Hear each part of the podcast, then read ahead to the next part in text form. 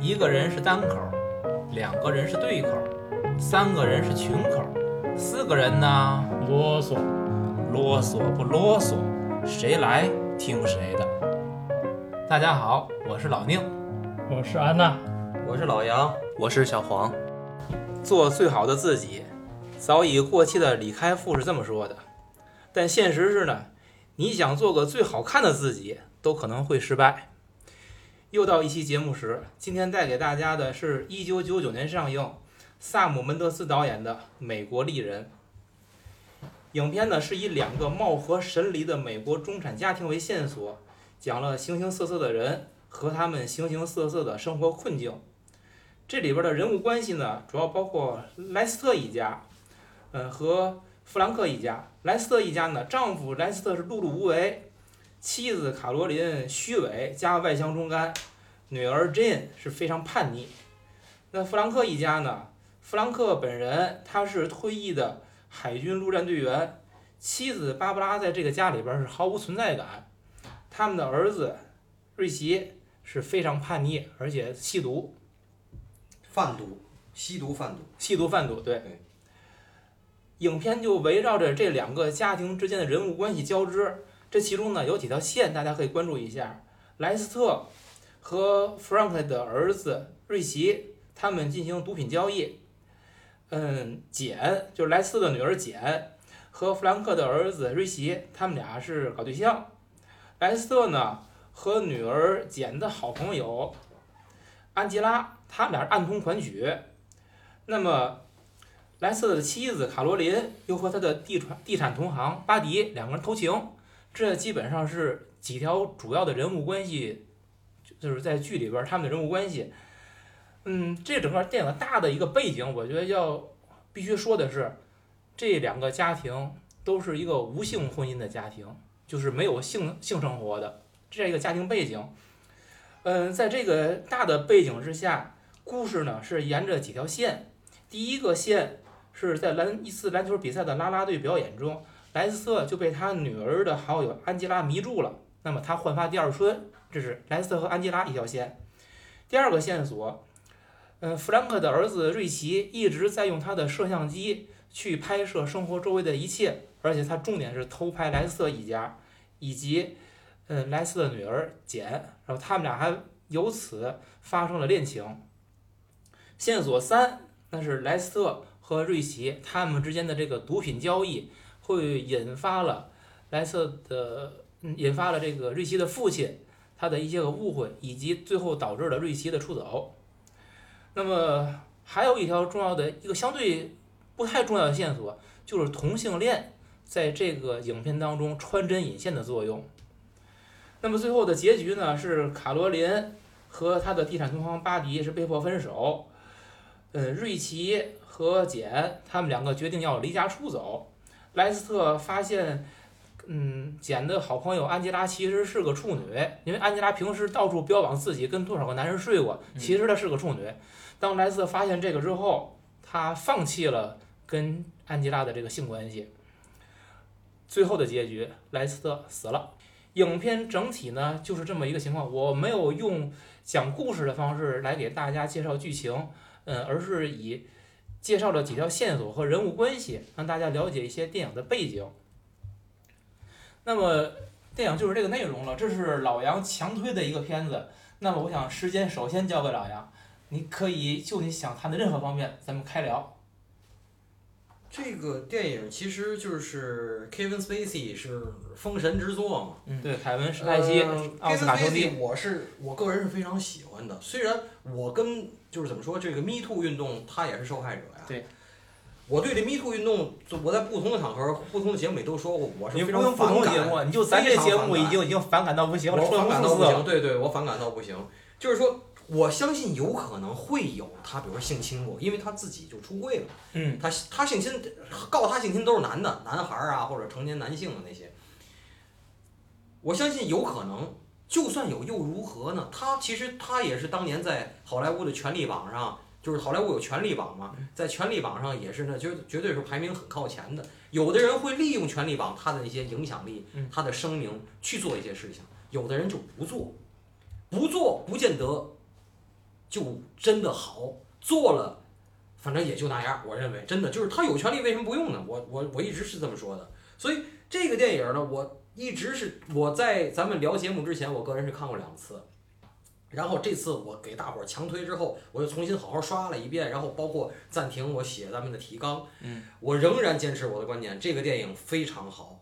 虽然它出它也是这么早的一个电影了啊，可是 Kevin Spacey 他这么多年，我把他后来的作品又都捋了一遍哈、他的选片儿是非常有品位的，非常非常有品位，包括他最后的这个声名打造的这个纸牌屋，哎呦，那简直是。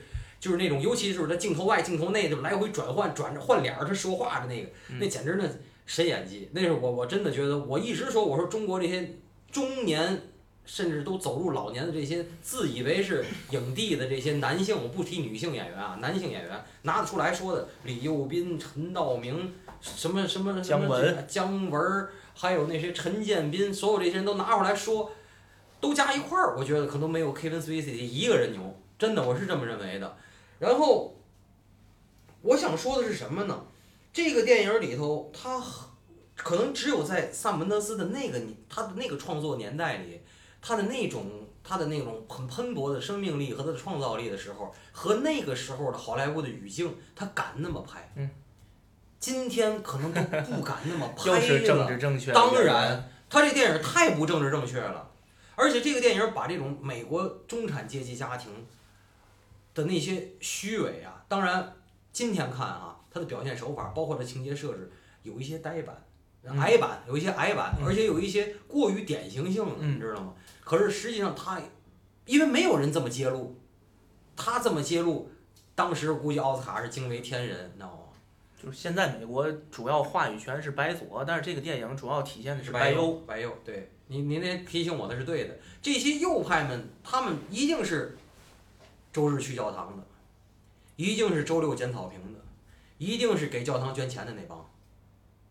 可是实际上呢，他们心里是瞧不起同性恋的，他们心里是瞧不起有色人种的，他们心里是瞧不起这些，比如说性侵的，或者离婚的，或者第三者插足的，或者什么，在他的主流价值观里是，即使美国是一种清教徒国家，他的主流价值观是不接受出轨这件事儿的，也不接受这种就是说什么这些这种有色人种啊这些东西，他那些是不接受的。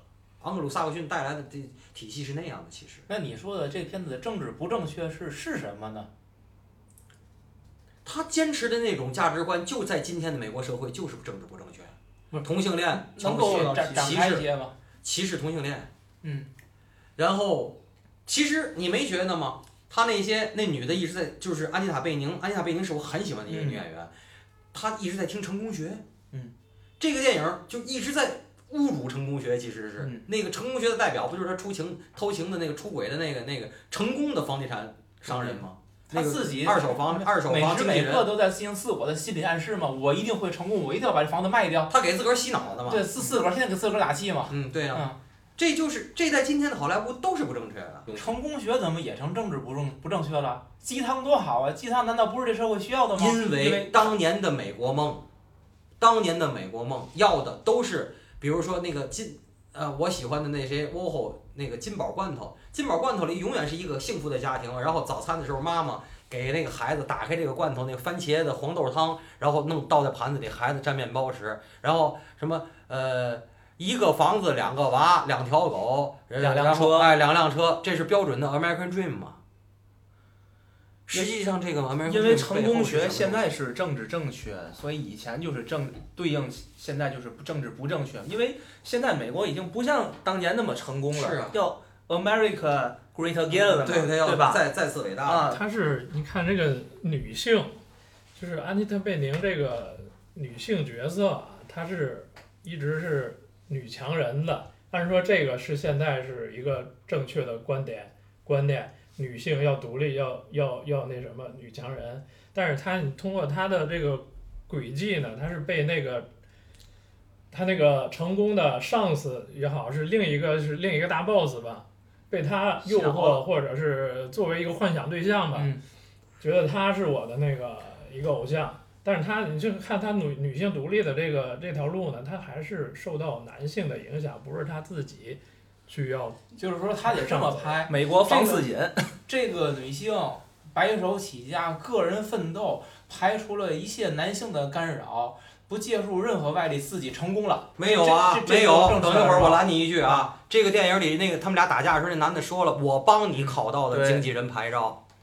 谁说你没借外力？不是我说具体的情节没说到。我的意思是，得按得不那样拍，不依靠男人，而且把男人打败了，这女人还成功了，这个就符合政治正确了吗？而且就是，其实就是，当然就是美国这个社会啊，对，是我我同意，在某种程度上是，但是其实我要知道，我要说的是，就是美国的社会有它的多元性，可是现在越来越扁平化了，你知道吗？它以前的多元性说的是什么呢？就是说你可以说，因为我遇见很多白人，他会会标榜我爷爷是，我爷爷原来是个 farmer，我原来是那个，你看我现在怎么这那个，美国的白手起家是这个。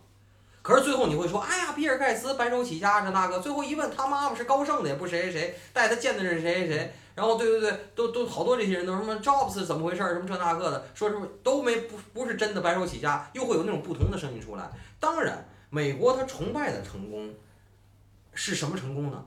不是是说我爸爸不是个正部级，就是我爸爸不是正部级，最后我有俩加油站。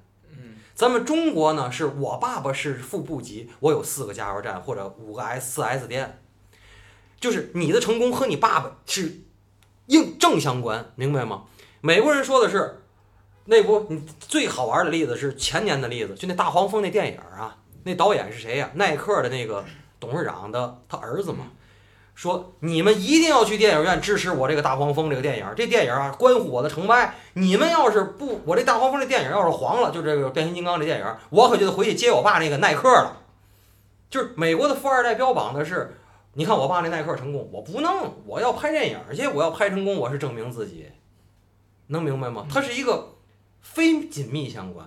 嗯可是其实呢，我可以这么说，他能拍电影，他一定通过他爸爸，他认识很多名流，甚至好莱坞资的一些，对他一定是那个，他不可能认识好多卖卖牛羊肉的。让我说，那个年代我就发现，我在我提纲里写了一个，就是被人偷拍和现在自己主动直播。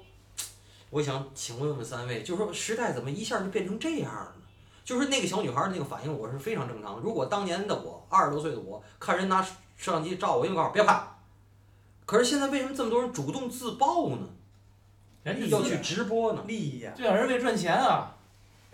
我报了我自己是换钱来的，要是换不来钱我也不报啊。要么为了转线下，对吧？啊不是，这就跟那个你比如说你到了藏区，你照相机你一举，有的人是别拍啊，嗯，有的人是这样，拍完之后他给你伸手啊，啊，对对，要钱呢对。对吧？所以说让你拍的一定是有利益交换，不让你拍的意思他是直播其实跟上班的隐私没啥区别，只不过嗯是换了一种上班的方式，对对对对吧？然后其实我还是想说，就是当然第三个家庭没有太多的表述，他们第三个家庭是一对儿那个基佬嘛，那个男生是是一个税务，就是这边是一个税务律师，另外那哥们儿是个麻醉师。这个我跟你说，税务律师跟麻醉师，我觉得这两个职业，这个写剧本的人是挺牛逼的，就是他在美国是标准的中产，中产。标准中产。那两个吉姆嘛，吉姆后边的那个姓不一样，名儿都叫然后那白右那哥们儿就是他说你要你要推销什么？说不是，我就是邻居跟你打个招呼。嗯你要推销什么？完了关上门还说哦你不那意思就是你不推销，但是你们俩是 gay。嗯，是那个完了，开车不就问他儿子吗？你对这种人你你什么态度？还问他儿子，完了直到他儿子说我也很厌恶，然后他那 满意我也这样，很满意，很满意，你知道？这个其实到最后电影看到最后才明白，是因为这个弗兰克他自己就是个同性恋，所以他才会非常厌恶同性恋。所以他这个这种这种厌恶，实际是怕自己的这个同性恋的身份被别人知道，他才会这么就想方设法养，把自己装扮成一个我最讨厌同性恋，包装自己，对吧？这个电影整个我看完之后啊，我觉得电影是不错，但是我不是很喜欢。嗯就是我不是很喜欢的理由是什么呢？就是这个片子，你看你从头你看到尾，我会觉得就属于无聊的那种感觉。因为你发现特点上，它不是没有戏剧冲突，这个电影从始至终贯穿了很多的戏剧冲突，而而且这个戏剧冲突还通常是挺激烈的。但是它从头到尾这个戏剧冲突，它不像是一个酝酿的过程，最后到高潮时火山喷发，然后最后结束。我觉得并不是，哪怕最后莱斯利死的那个时候，很平静的就死去了，他并没有那种血脉奔张的感觉。你看，他想他是把无数的冲突一点一点、一个一个并排的给你排列出来了，排列出来之后看之后，你看到了很多故事，但是你自己会感到平静。所以我总结他是什么？我说你这片子始于从无聊开始，然后在这个压抑的剧情描述中走完了整个故事，最后呢是绝望。我同意您的不喜欢，但是我想说的是，我恰恰喜欢这个电影儿，就是给我带来那种 boring，你觉得就是特没劲啊，那种 boring。咱们的人生的大部分时间都很 boring，你不觉得吗？还有，我想跟你说的是，你不喜欢的点，可能就是我喜欢的点，就是最后枪响的那一刻，那个导演又把枪响的时候，同时那些人都发生了什么？嗯那男孩跟女孩躺在床上，枪响了一声，咣起来了。然后那个女主人刚要进门，听见枪响，咣一声，就是每个人听见枪响的时候，他都在干什么？在平行剪辑的时候，我觉得那就是咱们的生活，那就是生活的本身。没错，其实啊，就是我不是你说他无聊或干嘛的？我觉得你把这个几几个人物的，还有这个两个家庭的这个标签儿拿出来之后呢，我觉得你会非常的对立。就是莱斯特一家呢，你看莱斯特是一个中年男，然后呢事业无成，呃女儿不听话，按说就是非常 loser 的一个设定。他的老婆那个凯瑟琳，对吧？她是一个女强人的设定，嗯这是一高一低的，对对吧？然后你再看那个两个两代人，对吧？那个就是 Face 一家那个 Rich Rich Richie Richie 他在干什么？按说他年轻人荷尔蒙那么膨胀，他在干什么？他是整天的，就是，但是说你看着多像一个性冷淡的那么一个人，对不对？包括那个 Lester 的那个女儿，长得那么一个天赋异禀的一个身材，嗯但他对这个方面的需求呢，却非常的弱。他没有，而且还要隆胸对她，对她没有不需要隆啊，对啊，啊，她是一个天生异禀嘛。对很不自信，其实对但是他他的对这个欲望的这个追求，在年轻人身上是根本就看不到，嗯，对吧？那你再看那个就是成年人，就是 Lester 一家，他就是因为看到了 Angela，然后才唤起了他对欲望的这个追求，他这个原始的这个就动物欲望吧，他把这个唤起来了。嗯，呃，你再看那凯瑟琳，她最后她通过什么去发泄，去那什么，也是欲望，去通过出轨，跟那个，对，跟那个那个那个上司出嗯轨，这也是欲望驱使。但是你看菲子呢，菲子一家就是那个瑞瑞奇他爸爸，嗯，他是同性恋，但是呢，他非常的压抑了他自己的这个欲望，他有欲望都压抑下来了。然后那个那个戴斯一家呢是有欲望去释放了，对不对？然后你再看那个呃年轻人呢，根本就没有欲望，他长了一副有欲望的身体，根本就没有欲望的表现。包括那个 Angela 也是，Angela 就是一个在最两典型的，不是，他是在两者之间的，他是年轻人，但是年轻人他跟这个呃那个简还有这个 Richie 他不是一类人，嗯，对吧？他把他自己打扮成成年人，去说我的欲望是怎样，我跟很多人表现出来欲望对被释放的样子，但实际上欲望是被压制的。对对，但是他不被他这两个年轻人的同伴认可。但然后成年人呢，就是觉得他你还没成年呢，你你你最后那个 Lester 没有跟他发生关系，就是因为这个。这个电影是一九九九年的，那你觉得一九九九年这个美国中产家庭，或者说美国这些家庭的代表，跟咱们现在的中国的家庭有可比性吗？很相似，有是吧已经越来越相似，越来越像，所以有其实从侧面，我觉得从侧面证明了一个问题，就是两个国家的发展的程度没，错啊，对吧？这个电影其实是一种证明。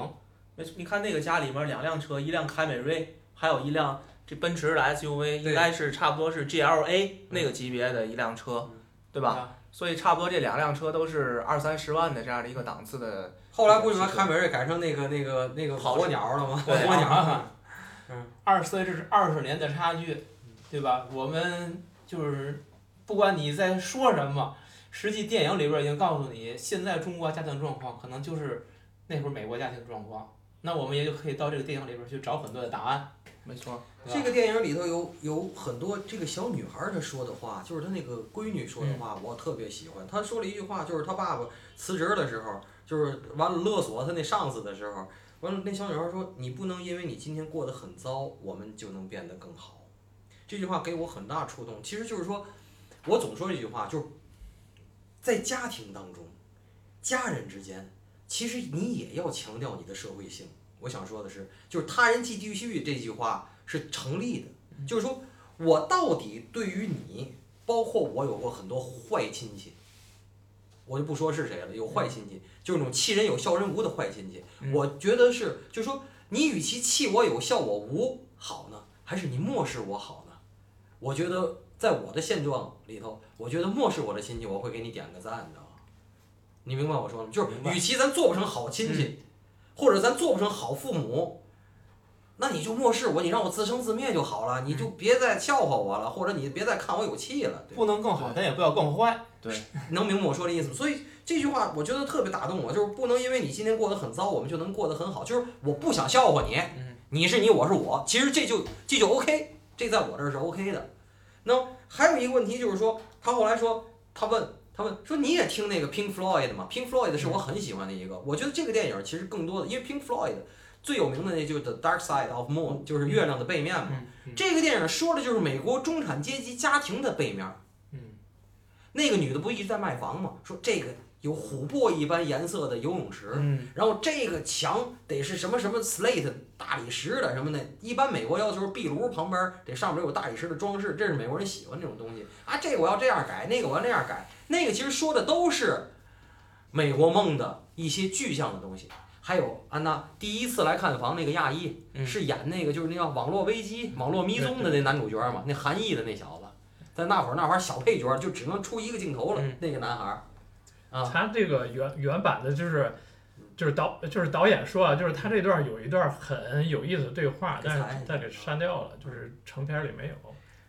所以就是对于这个，我一我看第一遍的时候，我就说这个 American Beauty，然后我说的是不是这 Angela 嘛？我一看这 Angela，就是以我个人的情感经历啊，我一看这就是装王八蛋。为什么装王八蛋呢？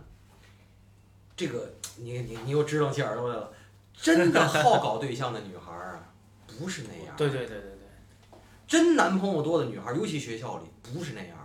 绿茶婊那个样子，明骚的男朋友不够多，因为谁都不敢追你，或者谁都觉得自个儿没戏。对，有戏的或者男朋友多的，或者因为他门口能群殴的，都是那眼睛溜球溜球溜球那种二线选手，中分黑长直。我跟你说，那个男朋友才多。这种就是看着就是个大喇，谁最后都不敢碰他，这种反倒没戏。对，知道？所以他很寂寞。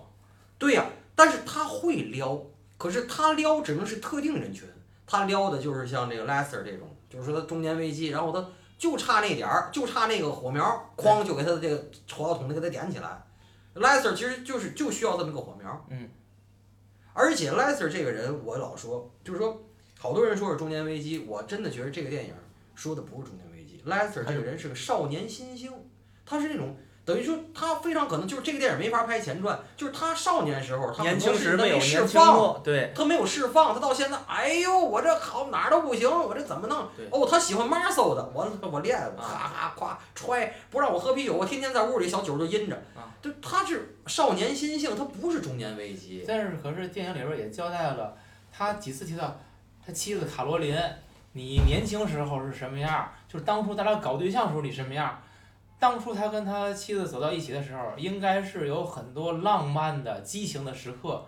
这影片的暗线已经表现出来了。但那是为了结婚式的搞对象，跟你娱乐性质是两码事儿。你还是要对比，就是，呃，简和 Richie 俩人的关系，然后你再对比他最后回忆的说他跟那个凯瑟琳之间的年轻的时候是个什么状态，那个状态就是影片的主题，知道？两个两个两代人的对比就是影片的主题，哎，你再然后往往细了说说这个。就是你看 Richie 为什么拍塑料袋儿呢？你说塑料袋儿那个东西它代表什么呢？孤独的塑料袋儿，自由，对，孤独塑料，它美呀、嗯，这种美是是，你觉得咱一般人来说，谁会觉得这个？我告诉你，这个美塑料袋儿还谁拍过？周星星，对，周星星拍过。嗯，这是一个美的一个化身吧。我就是浅显的理解就是美，就是这个美在年轻人来说，他能发现到这个美，就没有欲望，没有任何掺杂的一个美。没有杂质。没这这个个是在年轻人这一代里，不是这他能这能用海明威那个“你们都是迷惘的一代”来解释吗？不是，有那没关系有那个意思没关系我我们那么想，我就觉得它是一个很美、纯洁那么一个关系。然后你看他最后死的时候，莱斯特死的时候，他回忆和凯瑟琳的那个就是那个慢镜头，然后他是非常开心的在笑，这个状态跟那个简和瑞奇俩人之间的那个状态是一样的。然后他为什么到成年了，这个东西就没了？他被欲望所覆盖、包裹、吞噬，什么也好，他到成年了就没了，他就剩了什么？剩了他行尸走肉也好什么的。你是说以瑞奇和简为代表的，他们是一种很纯粹的情母爱的关系，对啊，但是到了成年以躺在后，床上之后，什么也没有发生啊。对，但是像到了他们父母的那个年龄以后，就被各种利益所包裹，然后反而是有了更多的欲望，是是这个意思吗？然后这但是欲望又不得伸张，就是你到成年之后呢，呃，就是很多东西就会加掺杂进来，对吧？影片主要表现就是欲望，我我倒是，我觉得这个中年人反而没有欲望了。中年人的欲望是什么呀？对于卡罗琳来说，她可能就是想着挣更多的钱，或者她如果有性的欲望的话，那个欲望也因为她丈夫的无能，她瞧不起他，早就被压抑掉，她不满意她丈夫，她自己把她自己的性欲望就压抑了。对于莱斯特来说，他妻子对他的蔑视，他在家庭当中的无足轻重，这种自我的卑微感，使他对他的妻子极其厌恶，对吧？也导致他的性的欲望降到了最低。只能靠自己解决。那你说哎所以我我觉得他们是一个没有欲望的过程。那你说凯瑟琳她的这个目标，她是迷茫吗？还是笃定的就是要成功？那她这个成功，呃我觉得她就没有目标，她就是她不能叫行尸走肉，她是已经默认了，他赚更多的钱，卖更多的房子，那就是他的成功。他已经被成功学洗脑了，我就是挣钱卖房子，这事儿干好了就 OK，其他的不重要。那莱斯特他在他的事业上是不是也有机会？他主观能动也好，他去努力去呃往上走呢？我觉得莱那他为什么莱莱斯特应该是一个有点情怀的人。他说我这公司我为这公司服务了十四年，他其实是觉得我跟这个公司是有情感联系的。我希望为这个公司创造更大的价值，也希望这个公司来尊重我。对而而他最后那样对待公司那样对待他，他其实是从事业上是彻底破灭的一个人，而他事业的破灭导致他妻子对他更加瞧不起。莱斯你看这个在年轻的时候他就也也努力过，对他的，我觉得他这弧光就出来了。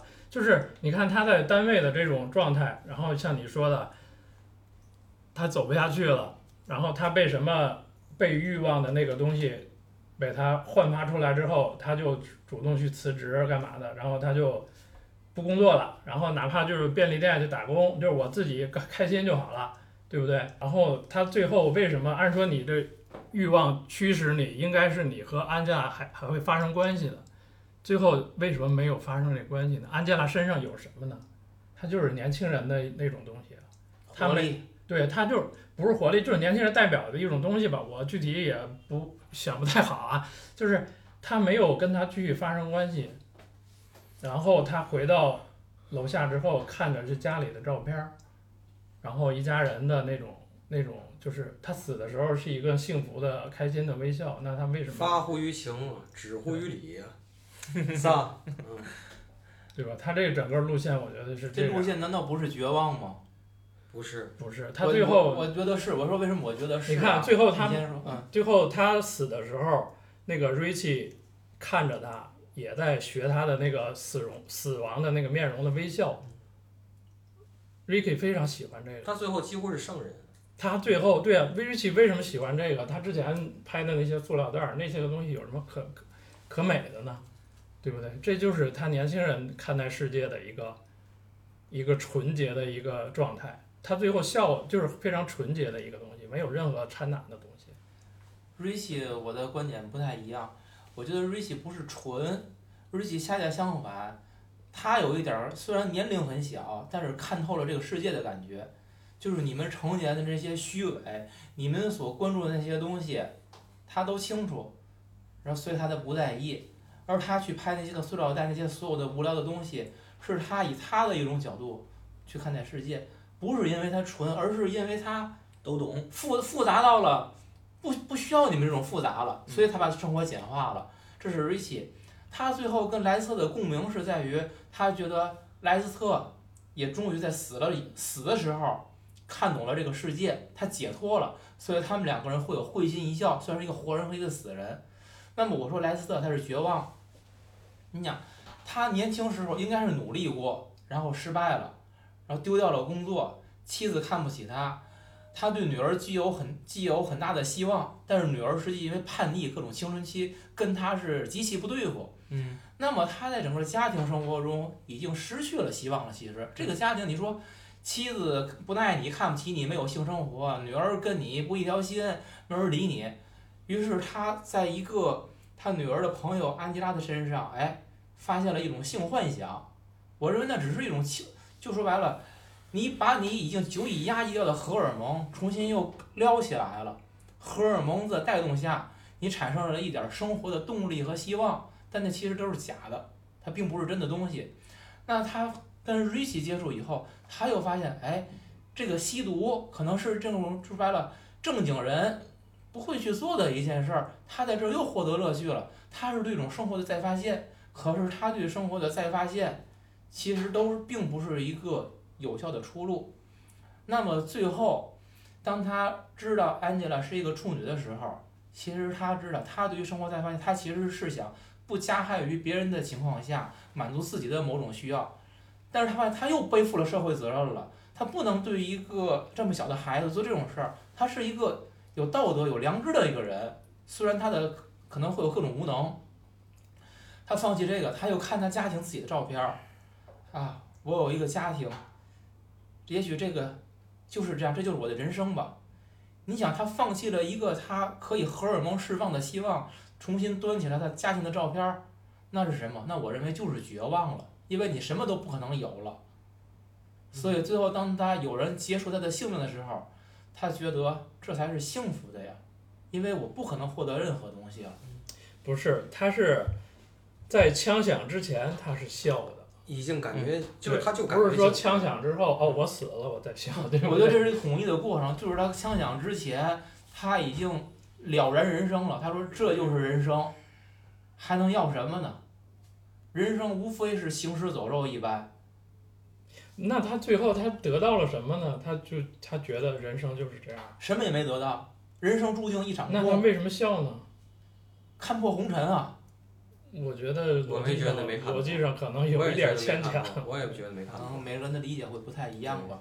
所以，这边是我说我看完这电影，我觉得这电影就是关于绝望的电影。绝望。我说，你等会儿啊，就是我仍然接受和尊重您的不喜欢，这不喜欢是很正常的。一个电影，一个作品，就像你喜欢的，有时候我也不喜欢一样。可是，就是你仔细看哈，这个电影其实也有它正，我仔细想，有它政治正确的地儿。你仔细看啊，它抨击了谁？这里边以这个小丑面目出现的都有谁啊？效率专家对吧？嗯嗯成功的房地产经纪人，巴迪，成一个不成功的房地产经纪人，他媳妇儿。嗯。然后一个有点愤怒的海军陆战队教官。啊，那个弗兰克，对吗？这些人可都是以小丑，都不是反派啊，是小丑面目出现的。然后可剩下的你看同性恋的那同伴那俩人，就是他除了同性恋之外，他是爱跑步、爱健身、喜欢自己身材，还爱跟邻居打招呼，没毛病。起码在这个电影里没表表现出来毛病，对吗？然后我老说少年心性，这 Lester 他发现了自个儿这种这种就又性唤起了，说明是。然后他那个他也没伤害别人，对吗？对吧？他他起码不是个小丑，我认为。这里边你仔细想想，他都抨击了谁？他抨击的那些人，全是在一九九九年、两千年时候，美国梦仍然没破灭的时候，那些所谓的中流砥柱，美国社会的中流砥柱。美国的社会老说自个儿的主流价值观是由中产阶级建立和保持的嘛？中流砥砥柱是那些人嘛。也是在二十年后的现在，我对呀、们的国中国老家里，说中产阶级嘛。对吧？这不恰恰是不正确吗？这怎么又成正确了？可是现在的电影你没发现，我就要说中国就是美国中产阶级生活的背面是什么？是三虚。我说的虚伪、虚荣、虚幻，不虚伪吗？那些打招呼那些女的不虚伪吗？安妮塔·贝宁一出场，我就说过了多少年，《绝望主妇》里那几位，你自己看看有变化吗？一脉相承，都一个门派的，对吗？虚荣不虚荣吗？啊，我每年我每个月要花多少钱，我要挣多少钱才行，这那个的，要想脑得维着多少钱？完美形象。对呀、对呀、要完完美形象，不虚荣吗？最后这一切不虚幻吗？就你说那绝望，绝望才是底色呀，就是绝望的呀。那如果你说你看到了绝望，那我觉得您看懂了，这电电影挺成功的，是不是？你不喜欢是不喜欢，你不喜欢那种绝望有可能。不是不喜欢剧，我我其实我都说这电影不错，嗯，我是不太喜欢电影带给人的这种感觉，我不是说不喜欢这电影本身不好，嗯明白不是那个意思。嗯这电影本来就是有一带着一股压抑的那种情绪在里边儿。这导演他本其实本身很有力量，能够反映一些力量的东西，但是他把这些力量压抑在这种情绪下边了，所以你感觉就会对你包括他的这个电影的手法，就我看这电影之后，因为我会整理一些内容，我强烈的感觉这更像一个话剧剧本儿。他有一些梦境的发散，但是他这些发散我觉得很克制，真的很克制，比较克制。而且你不要忘了，这是萨门德斯一九九九年拍的第一部。是吧？他后来越来越商业，这个安娜理解，先然后毁灭毁灭毁灭之路嘛，汤姆汉克斯嘛，黑帮那个，然后锅盖头，然后就是革命之路，嗯，然后革命之路的时候，之后不就跟那个谁凯特温斯莱特就结婚了嘛，就是那个谁那个那叫嘛泰坦尼克后来又离婚了嘛，对，然后再后来他又拍了两部很成功的，就是《天幕杀机》跟《幽灵党》零零七，所以他越来越商业，就文艺青年最后要挣钱的嘛。我很理解他，我很理解他。所以当年的他，我就说我我开头就说了，我说是他生命力和创造力特别喷薄的时候，那个表现我喜欢，我喜欢他那种贬损，他对社会主流那种贬损是我懂的，我能懂的那种东西。就是你是从这个嗯表达的内涵和意义来看，嗯。就是我为什么我说这像剧本儿呢？我关注一下它这个整个这电影特点啊，它的叙事其实是相对是琐碎的，然后呢，它这个剪辑你会发现剪的也很碎很细，而且你看它这特点，我很怀疑这个导演他以前是有戏剧功底，那是。你看他这人物设置不多不少，这种人物完全符合一个话剧的特点。嗯。然后人物关系你彼此交错，就是他适合在一个舞台上，可能几组人物平行进行，这边说话那边说话，然后两组人物之间还还有交流，这人物始终是互相交错的一种关系。然后呢，多线叙事它是并行的，就能这种几幕并行的关系，而且你会我的感觉，他所有的镜头语言那种舞台感极其强，就是你会，你像比如包括他们一家人，呃，莱斯一家人坐在一个长桌上，一个长桌的两边一个人，他女儿在中间面对观众，那完全是一个标准的话剧舞台的感觉，包括人物的一些个脸的表情那种夸张等等的，会给一些特写，强强烈的舞台感，所以我会感觉像看一个话剧整理内容时候那种，像像整理剧本的感觉。嗯，这个戏，你们觉得就是老杨特别挺那个斯派西的这个演技吗？我我是很认可斯斯派西，我觉得演得非常好嗯。不过你说他当年这个戏称帝的话，哎，我是觉得这个戏不算他的最高水平。当然，就是说您您你说这个，我就是想就是多说两句这俩演员啊。嗯你我为什么说他挑片儿很有很有品位呢？这 Kevin Spacey 呢，他是九九年拍的这个《美国丽人嗯》，在之前啊，九七年他就有一个我特别喜欢的电影，也许咱们以后会有机会聊。嗯伊斯特伍德当年拍的《善恶花园的午夜》，当年也是入围了那个奥斯卡的，也得。然后九七年是《善恶花园午夜》，九五年可演的就是《七宗罪》。嗯，然后九六年是非常嫌疑犯，这都是我跟安娜当年相当捧的电影儿啊。那个好，那看到结尾都惊了，走着走着那脚正过来了，我说那太牛逼了。然后九七年他大热的另一另外一部电影就是《洛城机密》嘛，等于他九七年两部啊，嗯一个《洛城机密》，一个《善恶花园的午夜》，奥斯卡自己打自己嘛。然后九九年拍，两千年上映就是《美国丽人》，然后再后来不就是《纸牌屋》？对，还有 K 星 K 星异客那个我不太喜欢，那个可能安娜喜欢吧，K 星。还有那个跟那个萨缪尔·杰克逊一块儿演的王牌对王王牌，王牌对王牌，对，红色儿的 DVD 皮儿，然后对记倍儿清楚。嗯。然后安妮塔·贝宁呢？安妮塔·贝宁当年我就很喜欢，因为她演了一个，她演了一个，也咱们中文翻译也叫爱情故事，叫叫 Love Affair。那个咱们以前看的那个是 Love Story，对、嗯 Love Affair。她因为这个电影，她认识了她的丈夫，而且到今天竟然没离婚，就是这个沃伦·比提。这沃伦·比提当年，因为沃伦·比提岁数很大，一九三几年生人，是好莱坞著名的花花公子儿，著名的哎，最后跟安妮塔·贝宁一结婚呢，就再也没就是就是没有任何绯闻了。然后当年有名的是这个谁呀、这个沃伦·比提演的，当初翻红的是什么？叫巴格西，你记得吗？他跟麦当娜，然后和动画人物在一块儿，还有黑帮什么的，那个电影挺好玩的。然后雌雄大盗，啊，对对对，自由大道，自由大道也是。然后那是他年轻时候，我说他后来卡发错了特奖就是他。对，就是他呀。然后安妮塔·贝宁现在最新的消息是，我很期待的新版《尼罗河畔惨案》，二零二零年的，哎，安妮塔·贝宁在里面。你说这个电影里边儿，嗯，就那个玫瑰花瓣儿是一个反复出现的一个场景嗯。这个玫瑰花瓣儿它的意象是什么呢？我觉得那个意象就是欲望，就是欲望。你看他一解衣服，从胸那儿往外喷，那不就是就是就是一个撩嘛？我觉得就是个撩，撩和被撩，嗯的意象。但是感觉是怎么说呢？你觉得用的硬是吧？有点硬，对硬的感觉，不知道你有没有这个感觉？或者它会让你很用力的主动去想这花瓣到底是什么意思，然后去跟这个电影去附会，会有会有这样一种感觉。玫瑰花嘛就是这样，尤其是它这个我我可就是 American Beauty 就是玫瑰花的一种，然后它屋子里你看就是在每某个地方桌子上就摆着那一盆玫玫瑰花，嗯，就是无处不在这个东西。就是欲望是他这个贯穿全剧的一个物象的线索，对，啊。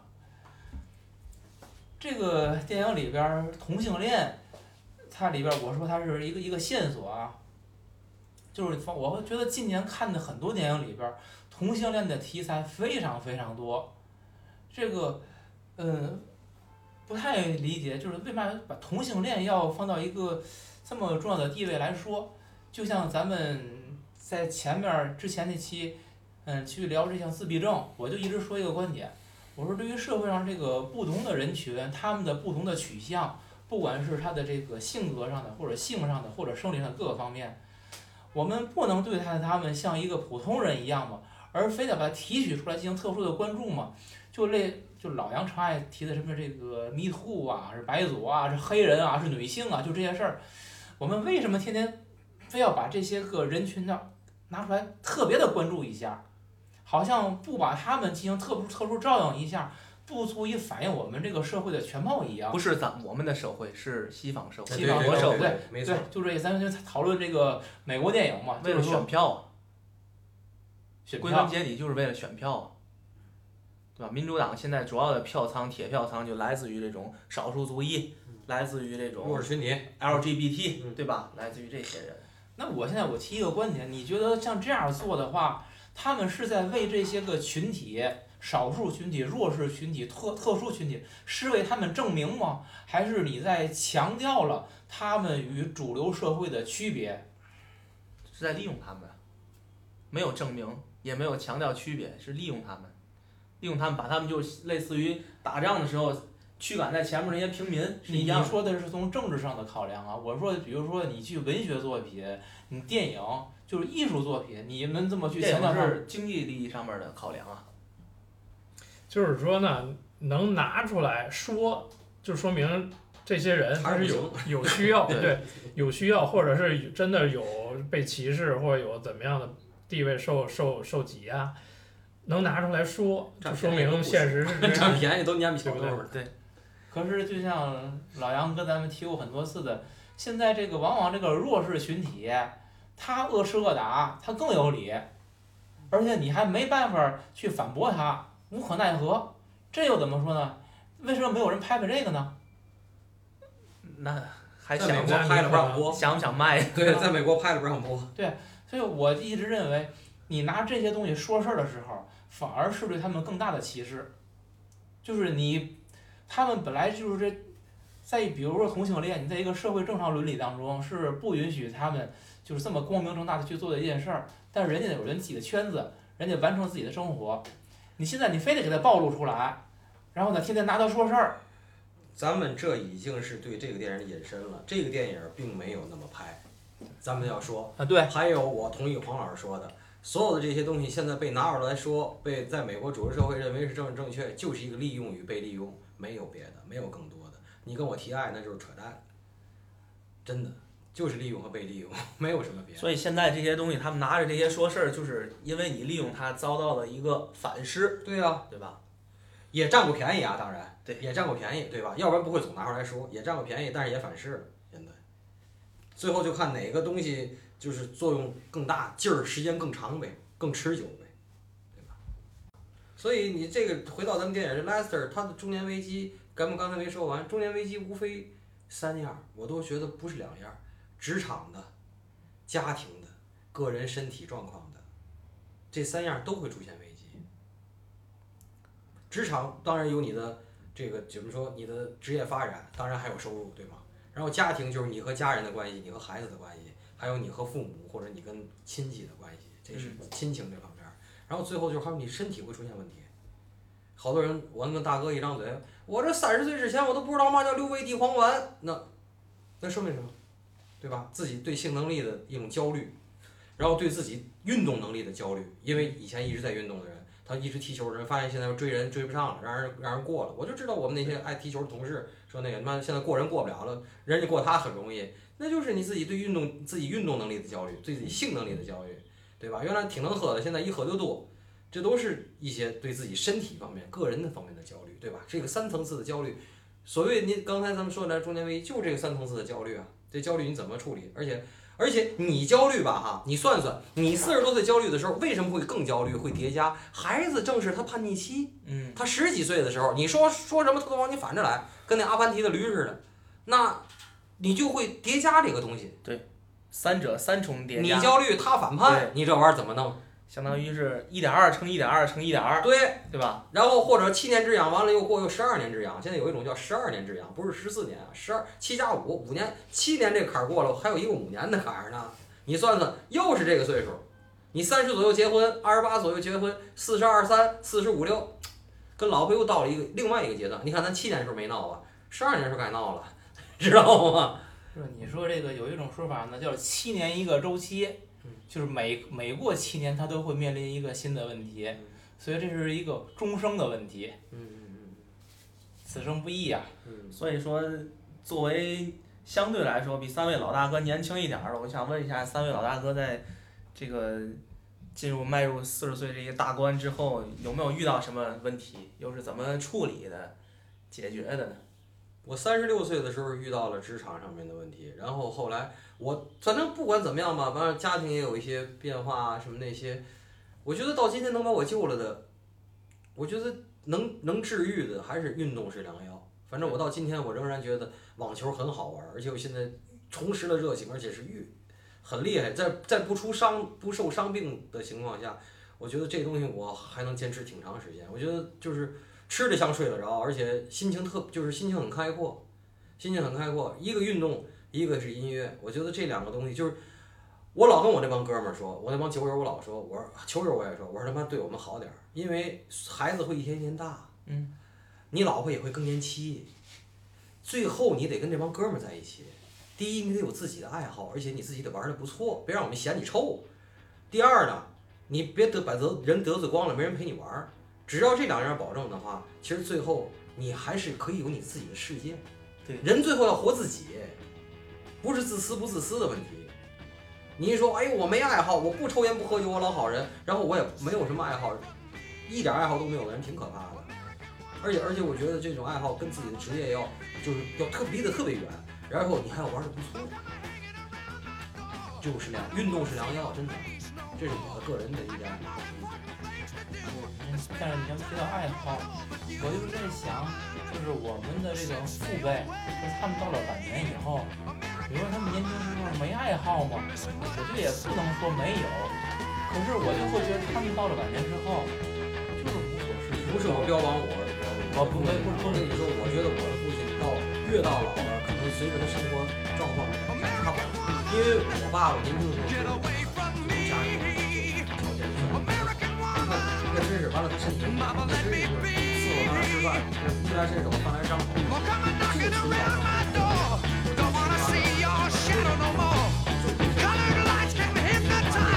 Sparkle sun